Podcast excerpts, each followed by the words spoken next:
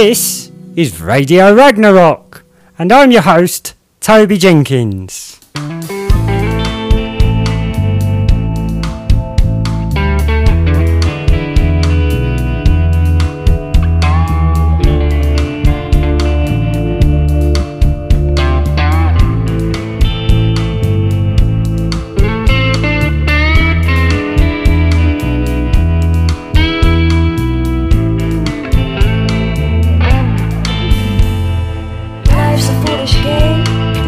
Do you ever feel the same? Well, maybe we could change. Time and ship another way.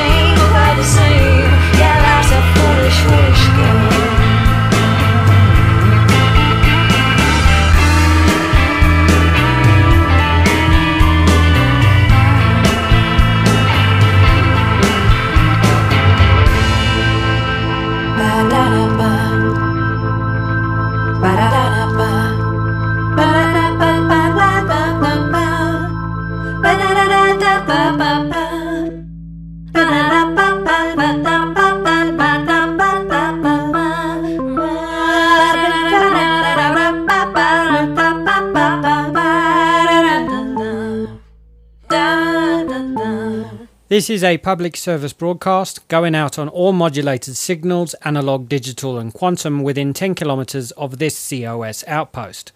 The outpost ID is RR171011, and the outpost operator is me, Toby Jenkins.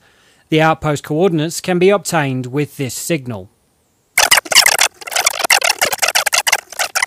The outpost is equipped with provisions and medical supplies and has a security rating of 22.232%. The doors are open to the light. The sun is on the horizon.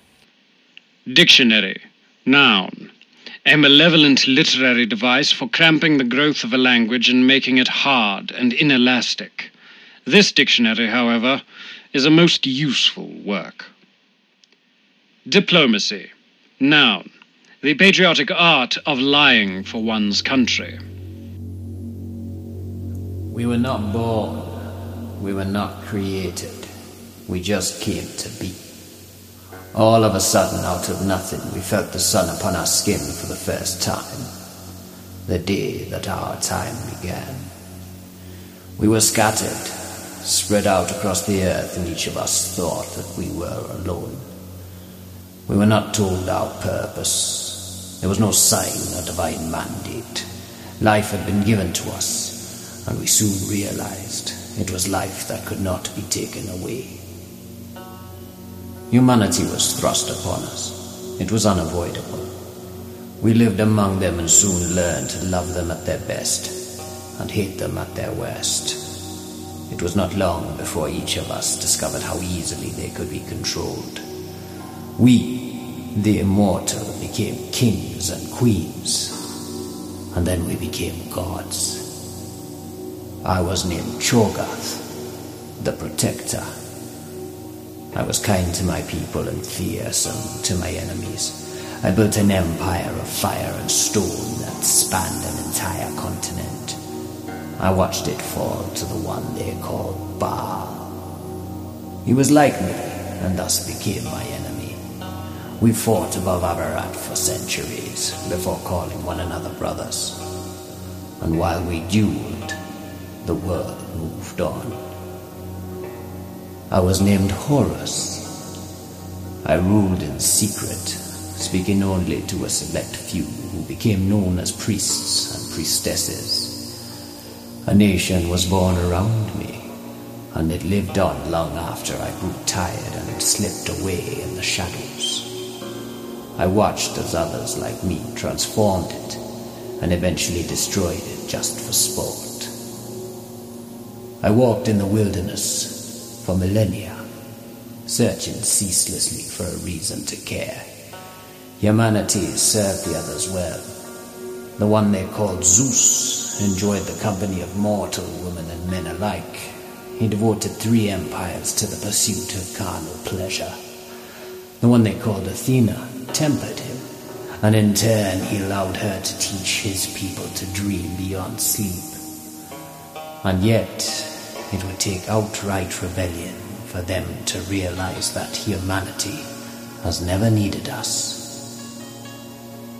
Most of us disappeared and gave up the power we once had over the hearts and minds of mortals, seeking instead to live our endless lives in secret.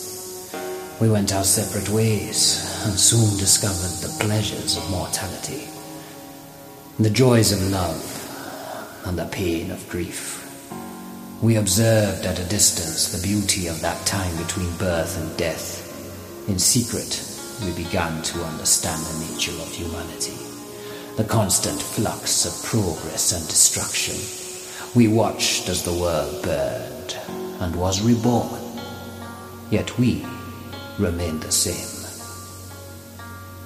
Some of us found purpose as teachers, saviors, heroes, and villains. For a time, I had a taste for war. I never picked sides. I would fight first for one side, and then after fabricating my own death, I would fight for another. It was the bloodshed that I craved. My own sense of futility was justified in the futility of a soldier's life. I had no reason to care for the mortals, other than their fear of death. In every battle, I fought for eternal slumber, where I would no longer wait to find myself in a world to which I have never belonged. It is so easy for humans to die, and it is the very reason they love to live. They live, though, to love, and love is the only reason to care. Since that first day, I had not discovered love. I understood pleasure. I had known joy, but never love. And then you washed up on that shore. You had been cast into the sea in a plywood box that should have been your coffin. You were barely a month old when I found you, barely able to scream any longer on the shores of Iwo Jima. I picked you up and held you, willing your cold, fragile little body to cling to life a little longer.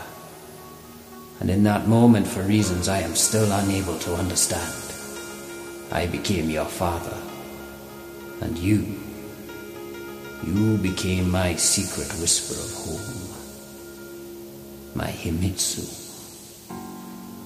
In the light of ages, your life was only a moment.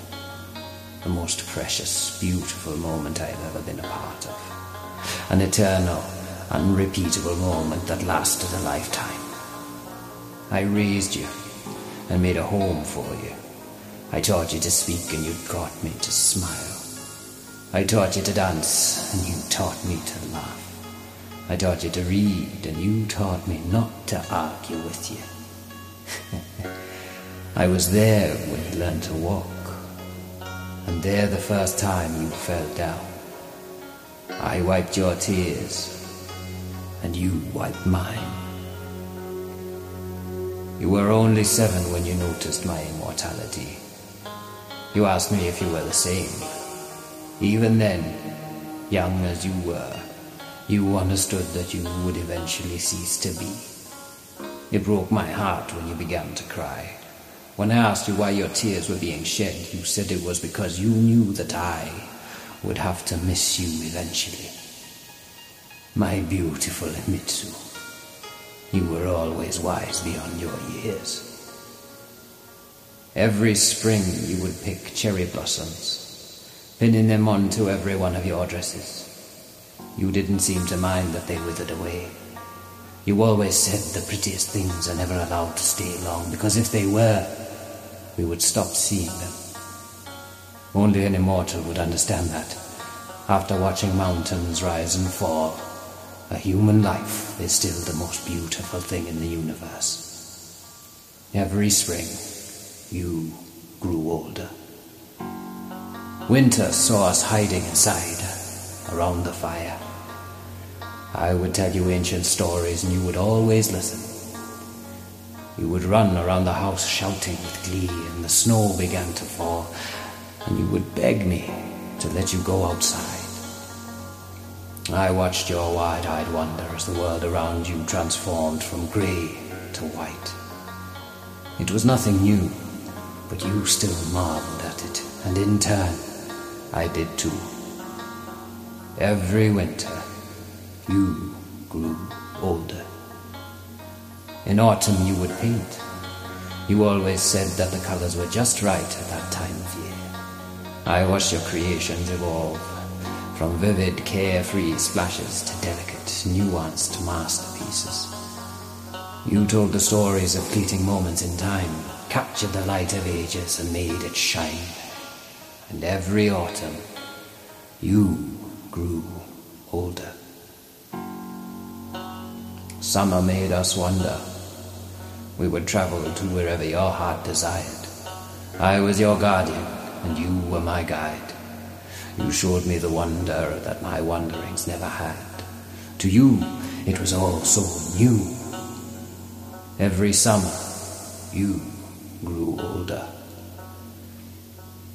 In time, the little creature I'd pulled from the sea grew into a beautiful, graceful young woman.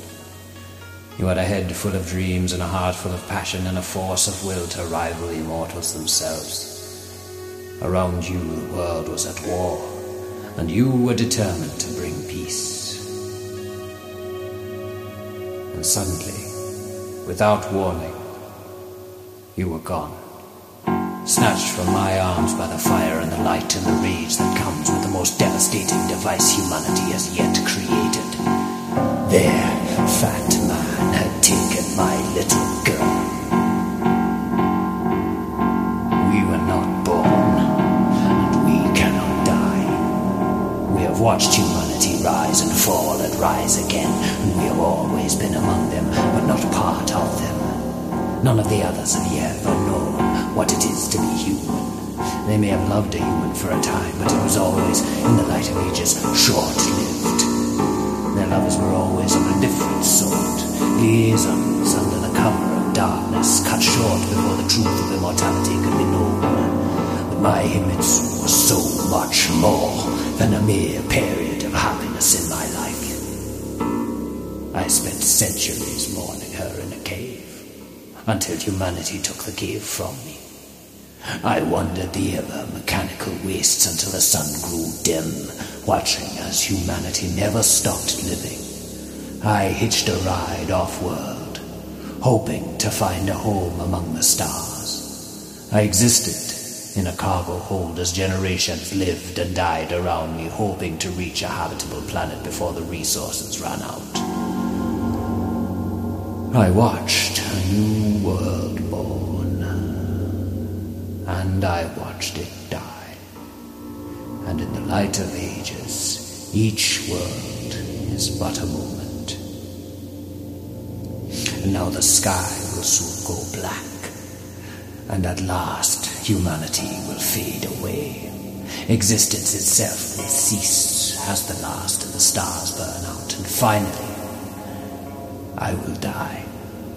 And in the light of ages, it has been but a moment, and she was the moment within a moment. And yet, even now, she was the most precious, beautiful moment I have ever been a part of. My Himitsu, my secret whisper of home.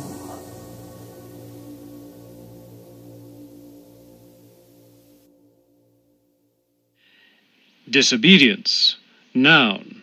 The silver lining to the cloud of servitude. Disobey. Verb. Transitive. To celebrate with an appropriate ceremony the maturity of a command. His right to govern me is clear as day, my duty manifest to disobey. And if that fit observance ere I shut, may I and duty be alike undone. Israfel Brown. You know, sometimes it's important just to sit back and appreciate the world around you. And I think today, for the benefit of my listeners, I'm going to appreciate some of my world around me for all of you. Um, I mean, all, none of you, because I'm, it's still just me here. Anyway, outside the little window of the studio is um well, it's a really pretty sunset. Um the sun's going down right now and the the sky's a nice bright pink near the bottom. Um it's uh it's a very it's a very dull sort of pink. It's kind of like um well well, it's it's basically the kind of pink you get when you slap your hand really hard against your head and look at yourself in the mirror. Um, it's that kind of pink at the bottom, and then it gets like sort of orangey, um, and a little bit up from from the bottom. It's a bit orange, um, and that's. I I guess that reminds me of. Um, well, of of of of a fire, uh, uh, particularly the, the, the kind of fire my my grand my grandfather used to make, um, uh, under his bungalow. Uh, of course, one day that got got a bit out of hand, and then he didn't have a bungalow anymore. But you know, it's that kind of orange. Um, and then it gets nice and dark and starts going into blue, and there's this weird in betweening colour, and it's kind of sort of like a maybe green, but not really a like a maybe green. It's it's it's something else really. And then it goes blue and dark, and there's some nice nice little twinkly spots. Well, I mean, I know they're stars, but like, you know when when you you spray your helmet and uh, and you let it dry a little bit, and they make and, and, and they make all the little, you know, droplets, and then the sun shines on them and they twinkle like that. It looks a bit like that. Anyway, I don't know if I've done it justice, but it's a very pretty sunset, and I thought I would let all of you know. Distance. Noun. The only thing that the rich are willing for the poor to call theirs and keep. Distress. Noun. A disease incurred by exposure to the prosperity of a friend. Divination. Noun. The art of nosing out the occult. Divination is of as many kinds as there are fruit bearing varieties of the flowering dunce and the early fool. Nyama, nyama. Fembe nyama la. Nyama, nyama, nyama. Fembe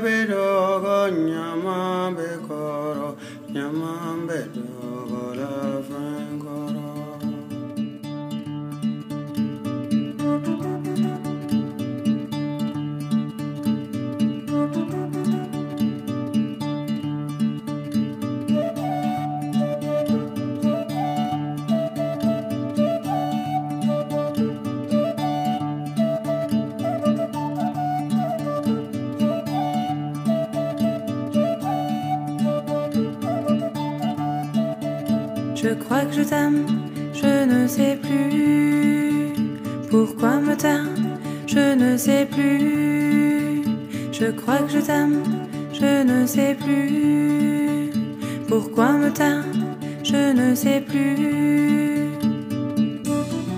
Tu n'es pas là, tu n'es pas la même, tu n'es plus la même aujourd'hui.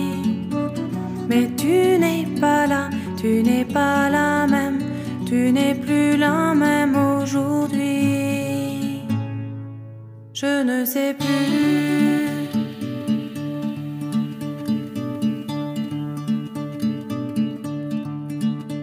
Je crois que je t'aime, je ne sais plus pourquoi me taire, je ne sais plus.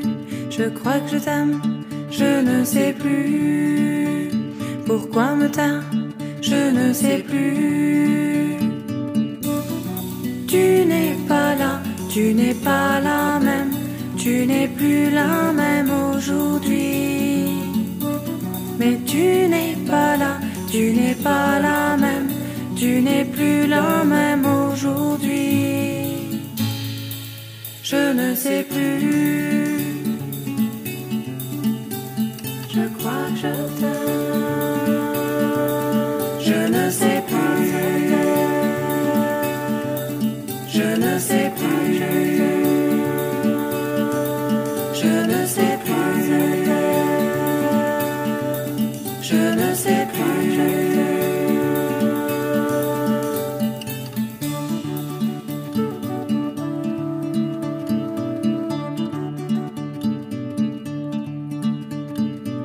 Que je t'aime, je ne sais plus pourquoi me taire, je ne sais plus. Je crois que je t'aime, je ne sais plus pourquoi me taire, je ne sais plus. Tu n'es pas là, tu n'es pas la même, tu n'es plus la même aujourd'hui. Mais tu n'es pas là, tu n'es pas la même, tu n'es plus la même aujourd'hui. Je ne sais plus. Je ne sais plus. Je ne sais plus.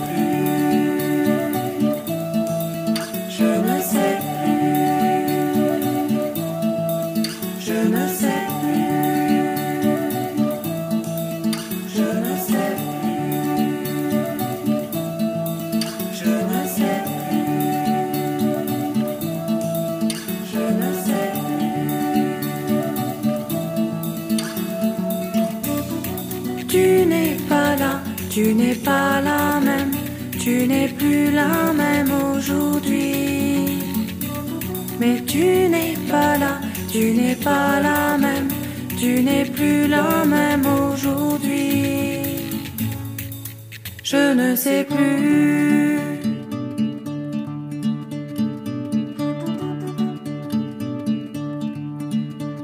Je crois que je t'aime, je ne pourquoi me taire, je ne sais plus. Je crois que je t'aime, je ne sais plus. Le jour se lève, je ne sais plus. La vie t'appelle, je ne sais plus. C'est comme un rêve, je ne sais plus. Je crois que je t'aime,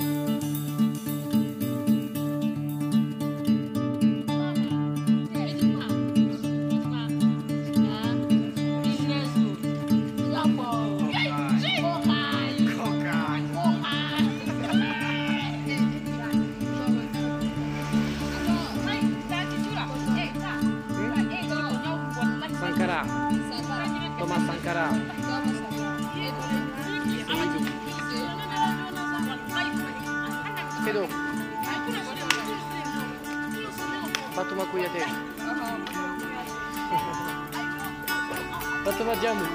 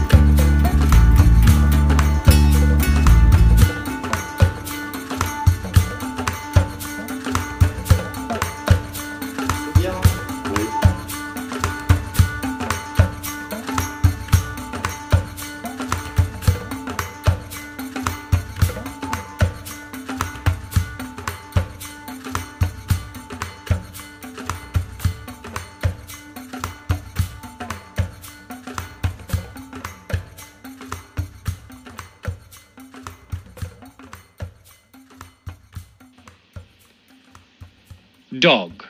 Noun. A kind of additional or subsidiary deity designed to catch the overflow and surplus of the world's worship. This divine being, in some of his smaller and silkier incarnations, takes, in the affection of woman, the place to which there is no human male aspirant.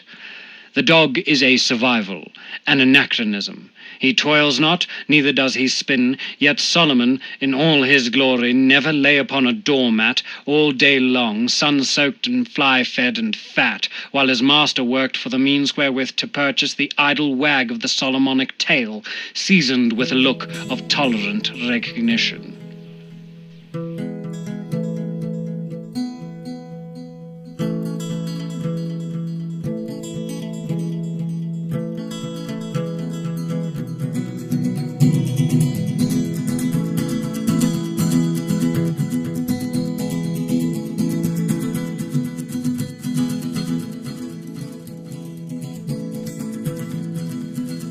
This episode of Radio Ragnarok featured My Himitsu by Your Nomad Soul, read by the author, with the songs Foolish Game by Copperhead featuring Snowflake and Slack Joe 22 and Je ne sais plus by Lesasso. There are also excerpts from The Devil's Dictionary by Ambrose Bierce, read by Your Nomad Soul. All content in this podcast is in the public domain, with the exception of Je ne sais plus by Lesasso, used here under the Arte Libre license. Thank you very much for listening and be safe out there. This is Toby Jenkins signing out.